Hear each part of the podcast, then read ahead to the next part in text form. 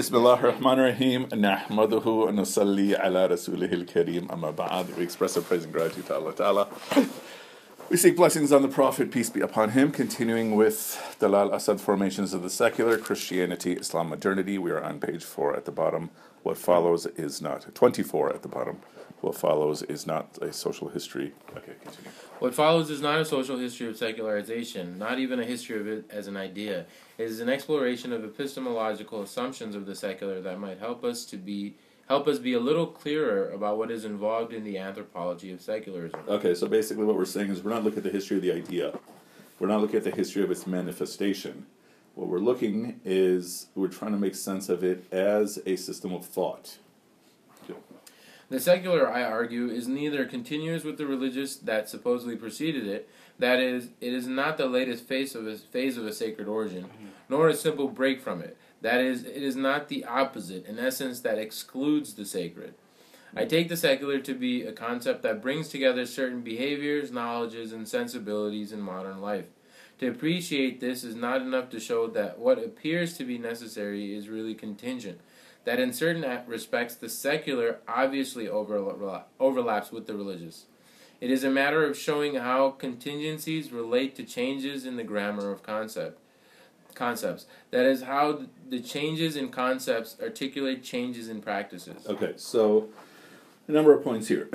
Number one, he says he does not argue that the secular is continuous with religion. It's not a break from religion. It's not the opposite of religion. Okay? Rather, um, and it also does not exclude the sacred. Rather, um, it's bringing together certain specific behaviors, knowledges, sensibilities in what we call modern life. Okay? So it overlaps with the religious. Okay? But we are looking to see what it is, not in relationship to religion, but what it is on its own. Like if that was the center of the world, you're defining the world according to that. So we have to define what that is. My purpose in this initial chapter, therefore, is not to provide the outline of a historical narrative, but to conduct a series of inquiries into aspects of what we have come to call the secular. So, although I follow some connections at the expense of others, this should not be taken to imply that I think there was a single line of affiliation in the formation of the secular. In my view, the secular is neither singular in origin nor stable in its historical identity, although it works through a series of particular oppositions.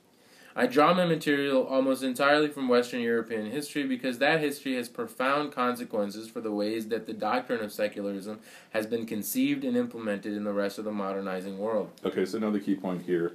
As we've been saying, it is it is uh, primarily formed in Western uh, Western Europe, which means France, Germany, and to some degree Britain. And then from there, we're also not saying it's one thing nor are we saying it's been the same thing throughout all this time. Okay, continue. I try to understand the secular, the way it has been constituted, made real, connected to, and detached from particular historical conditions. The analysis that, analyses that I offer here are intended as a counter to the tri- triumphalist history of the secular. I take the view, as others have done, that the religious and the secular are not as essentially fixed categories. Okay, so that's another point. Religious is also not a fixed category, right? All these things evolve maybe in the same time in different places. And they definitely evolve over time and place. However, I do not claim that if one stripped appearances, one would see that some apparently secular institutions were really religious. I assume, on the contrary, that there is nothing essentially religious, nor any universal essence that defines sacred language or sacred experience. Okay, so think about this. So he's saying uh, there is nothing essentially religious. Okay. That's kind of crazy. Right. So, what would be something that is essentially religious? You would think like worship would be essentially. Yeah, but it could be if we're saying that um, all religions are made up, or if we're saying that all religions but one are made up, then all those other things are, are fulfilling a social purpose. Right?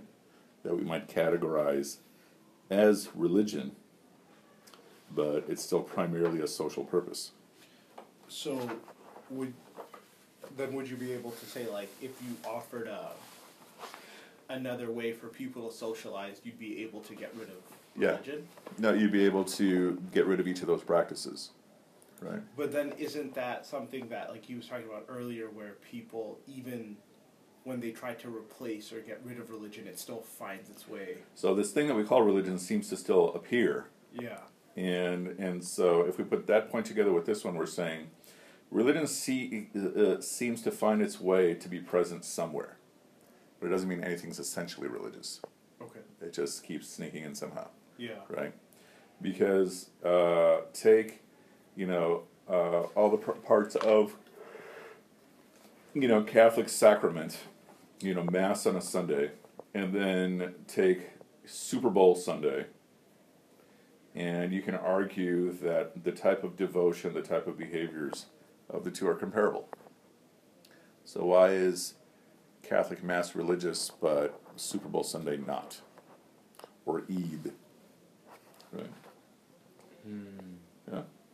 Could you could you say because of some because the participants in that in those devotions, the quote unquote normally stereotypically religious ones, seek something beyond what's like So how many people who go to Eid go for the religious purpose as opposed to the social? Right? But I'm saying but even what about the just the ones that do, then can't you say Well, do you think that's a majority or that's minority? uh, well won't is can't you just say just because they do that it's it's enough for to call it a religion? But then we can say that for for football too. uh, right? You know, in the sense that, okay, so think about it, how many people show up for Eid, they don't show up for Jummah, don't show up for regular prayers, mm, right? Uh, it's probably fair to say that majority of the people, meaning over 50% of the people who come for Eid, may not be making any consistent prayers for the whole rest of the year, right? That could be their religious observance for the day, for the year, right?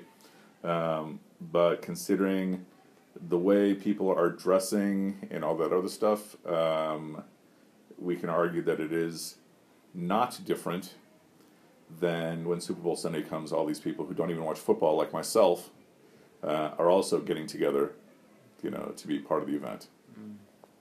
Right? Dun dun dun. This, these are the tough questions. No, I mean, I was, I, I already, like, I, I kind of knew this, this is where we were gonna go. I was just kind of trying to see if there's an, Yeah. there was a way you could do it. If there's a way you, Modality. I mean, this is an assumption. This is something that he is saying straightforward that he assumes, right? And someone else could assume everything is essentially religious. mm, See what I'm saying? Which would then mean Super Bowl Sunday is also religious. Right. so I Uh, will also take note that you did throw those some shade at the dressing, like a proper desi uncle would. No, I'm just maybe. okay. Okay. Let's continue. Uh, um, but I also assume that there are there were breaks between Christian and secular life, in which words and practices were rearranged and new discursive grammars replaced previous ones.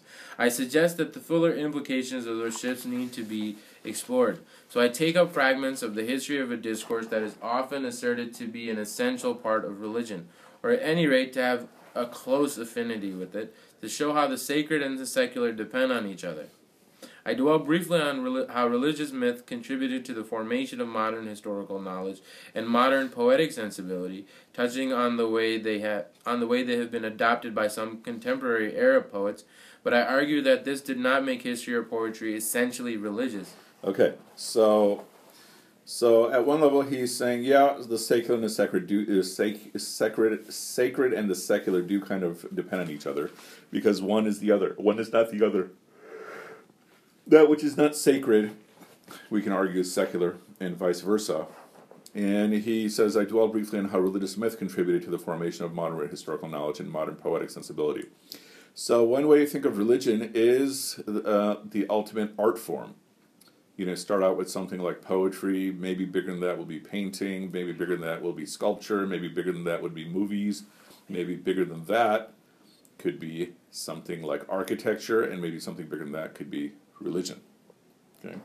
Mm, Yeah, that's that's interesting. And so look at religion as the ultimate uh, art form, and it has knowledge mixed in with it.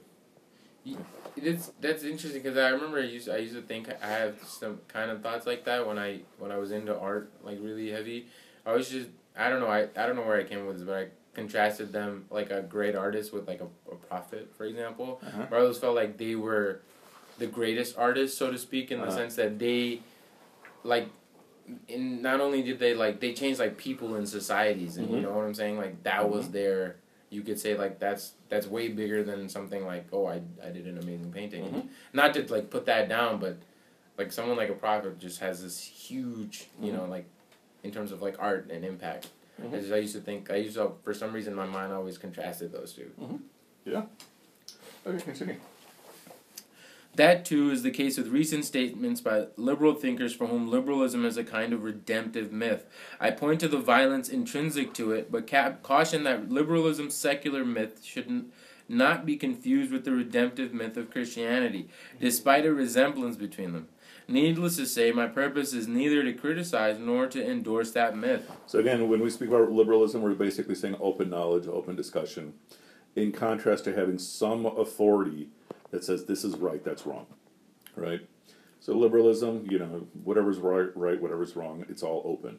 Okay, and so that becomes a type of. It's an interesting point. He's saying that becomes a type of redemptive or a redemption for liberal thinkers. You know, I want to be able to think freely, and this is my redemption. But he's saying don't look at that as the same way as you look redemption in Christianity. So you can't easily say, you know, football is the same thing as Eid, Mm-hmm. right? You can make parallels, but still you can't say they're the same thing. Mm. And more generally, I am not concerned to attack liberalism whether as a political system or as an ethical doctrine. Here, as in other, the other cases I deal with, I simply want to get away from the idea that the secular is a mask for religion, that secular political practices often stimulate simulate religious ones. I therefore end with a brief outline of two conceptions of the secular that I see as available to anthropology today, and I do this through a discussion of texts by Paul, Paul de Man and Walter Benjamin, respectively. Yeah, Paul de Man, I'm not as, as knowledgeable about Walter Benjamin. He writes a lot about media and illusions and illuminations and stuff like that. Okay, next subsection a reading of origins, myth, truth, and power on page 26. All right, go. West European languages acquire the word myth from the Greek, and stories about Greek gods were paradigmatic objects of critical reflection when mythology became a discipline in early modernity. So, a brief early history of the word and concept is in order. Hmm. In his book Theorizing Myth, Bruce Lincoln opens with a fascinating early history of the Greek terms mythos and logos. Thus, we are told that Hesiod's Works and Days associates the speech of mythos with truth. Al- Althea or Alethea, and the speech of Logos with lies and dissimulation. Mythos is powerful speech, and the speech of heroes accustomed to prevail. In Homer, Lincoln points out, Logos refers to speech that is usually designed to placate someone and aimed at dissuading warriors from combat. Okay, so what's the difference between mythos and logos?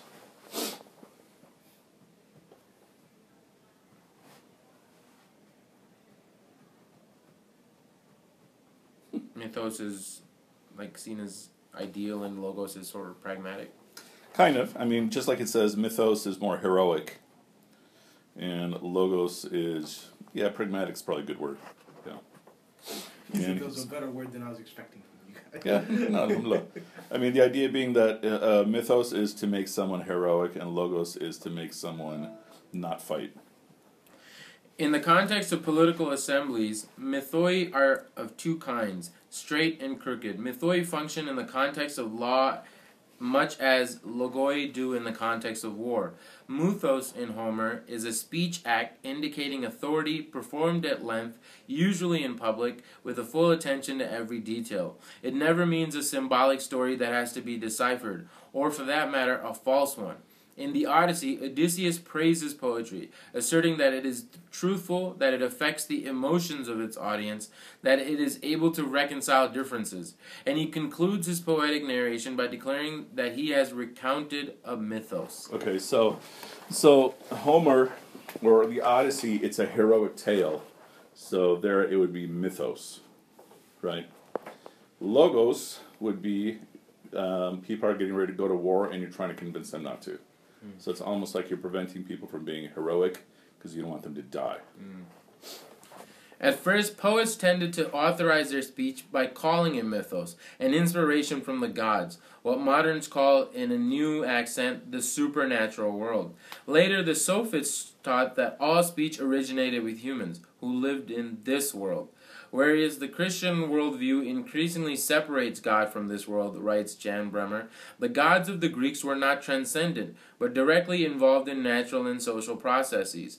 It is for such connections as between the human and divine spheres that a recent study has called the Greek worldview interconnected, against our own separative cosmology. But there is more at stake here than the immanence or transcendence of divinity in relation to the natural world. The idea of nature is, is it itself internally transformed, for the representation of the Christian God is being cited quite apart in the supernatural world, signals the construction of a secular space that begins to emerge in early modernity. Such a space permits nature to be reconceived as manipulatable material, determinate, homogeneous, and subject to mechanical laws. Anything beyond that space is therefore supernatural. Okay, so what's the difference between the natural and the supernatural here?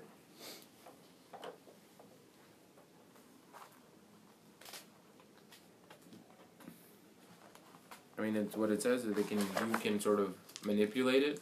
So the natural det- uh, follows all kinds of laws, Mm-hmm. and that which is beyond that is supernatural. Yeah. Anything beyond that space is therefore supernatural, a place that for many was a fanciful extension of the real world, peopled by peopled by irrational events and imagined beings. This transformation had a significant effect on the meaning of myth. The mythoi of poets, so the sophists said, are not emotionally affecting. They are also lies insofar as they speak of the gods. Although, even as lies, they may have a morally improving effect on the audience. This line is taken up and given a new twist by Plato, or who Plato. Pl- Plato, who argued that philosophers and not poets were primarily responsible for moral improvement. In the course of his attack against poetry, Plato changed the sense of myth. It now comes to signify a socially useful lie. Okay, so how do people improve their behavior? It used to be through poetry, meaning part of the purpose of these heroic stories were to guide you on behavior. Okay, Plato comes along and says, no, philosophy is better for this. Okay, which then means poetry and mythology are basically a set of lies. Okay, but they're useful lies in terms of getting people, in terms of inspiring, inspiring people.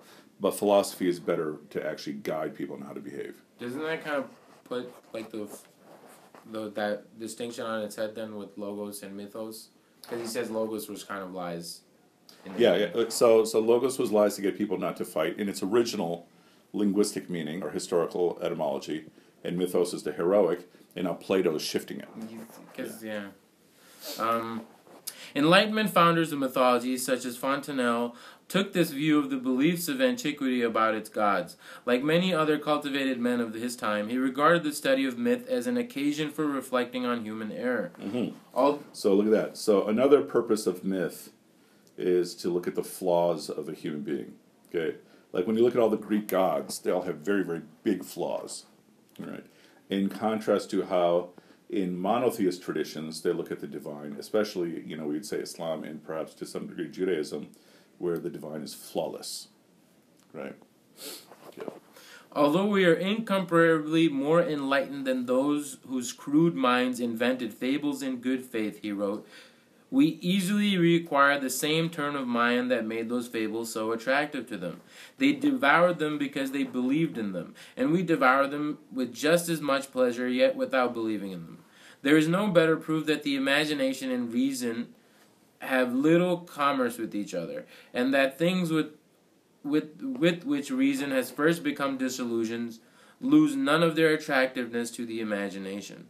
Fontenelle was a great naturalizer of supernatural events in the period when nature emerges as a distinctive domain of experience and study. Okay, so these two parts of the being, one is imagination, the other one's reason. Okay, and so it's kind of like mythos is imagination, reas uh, logos is reason. Okay, and it used to be that mythos was more important, and then Plato comes along and makes logos more important. But in the Enlightenment epoch as a whole, myths were never only subjects of belief and of rational investigation. As elements of high culture in early modern Europe, they were integral to its characteristic sensibility, a cultivated capacity for delicate feeling, especially for sympathy, and an, in, an, and an ability to be moved by the pathetic in art and literature. Poems, paintings, the theater, public monuments, and private decoration in the homes of the rich depicted or alluded to the qualities and quests of Greek gods, goddesses, monsters, and heroes. Knowledge of such stories and figures was a necessary part of an upper class education. Mm-hmm. So then we move to the 1700s, 1800s. And so now myths were, you know, their use became much more like, okay, what can I benefit from this? okay, as an art form. And art here now is even further away from any sort of like embodiment, like the way you look at a painting. You're not embodying the painting, but it is creating an emotion within you. Okay. And so that's where myth starts to, to move to. Myths allowed writers and artists to represent contemporary events and feelings in what we moderns call a fictional mode. The distant idealization of profane love, the exaggerated praise for the sovereign, were equally facilitated by a fabulous style, and this in turn facilitated a form of satire that aimed to unmask or literalize. Ecclesiastical authority could thus be attacked in an indirect fashion, without immediately risking the charge of blasphemy. In general, the literary assault on mythic figures and events demonstrated a preference for a sensible life of happiness as opposed to the heroic ideal that was coming to be regarded as less and less reasonable in a bourgeoisie society. Mm-hmm. So here, when we say bourgeoisie, bourgeoisie society, we're saying an increased merchant society. Okay, so in the past it would have been kings and serfs and soldiers, right, and ministers. But now you have what we is essentially a rising middle class, a rising merchant class which also means a new rise in literacy. And so all of these things become less and less useful. Okay? Or they looked at as less and less realistic. That's probably a better way to put it. Okay. But as Jean Starobinski reminds us, myth was more than a decorative language or a satirical one for taking a distance from the heroic as a social ideal. In the great tragedies and operas of the 17th and 18th centuries, myths provided the material through which the psychology of human passions could be explored. So the question of whether people did or did not believe in these ancient narratives, whether, as Fontenelle suggested, by appealing to the imagination untruths were made attractive, does not quite engage with the terrain that mythic discourse inhabited in this culture. Myth was not merely a misrepresentation of the real. It was material for shaping the possibilities and limits of action. Okay, so one thing that myth provides, so he's ma- saying myth is not misrepresenting the real, it's showing you what's possible. And we do that in some of our books, although not in theory, not as myths you hear about this person who prayed for 40 years and then realized none of those prayers were sincere, so they reprayed all, all those 40 years of prayers, right? Or someone does a thousand sajdas every night, right? Or every, a thousand rakats every every day. And so that's beyond what any of us are going to come even close to, but it is showing you what's possible. And so that's one another one of the purposes of myth. It's showing you the possibilities and perhaps limits of action in general. And in general, it appears to have done this by feeding the desire to display the actual, a desire that became increasingly difficult to satisfy as the experiential opportunities of modernity multiplied. Some modern commentators have observed that statements such as Fontenelle's signaled a mutation of the older opposition between sacred and profane into a new opposition between imagination and reason, principles that inaugurate the secular enlightenment. This change, they suggest, should be seen as the replacement of a religious hegemony by a secular one. But I think what we have here is something more complicated. Okay, so some people are arguing this is a sign of the rise of secularization. And he's saying no, it's a bit more complicated. Number one. The first point to note is that in the newer binary, reason is endowed with the major work of defining, assessing, and regulating the human imagination to, myth, to which myth was attributed. Marcel Detienne puts this puts it this way: exclusionary procedures multiply in the discourse of the science of myths, born on a vocabulary of scandal that indicts all figures of otherness. Mythology is on the side of the primitive, the inferior races, the peoples of nature, the language of origins, childhood, savagery, madness, always the other as the excluded figure.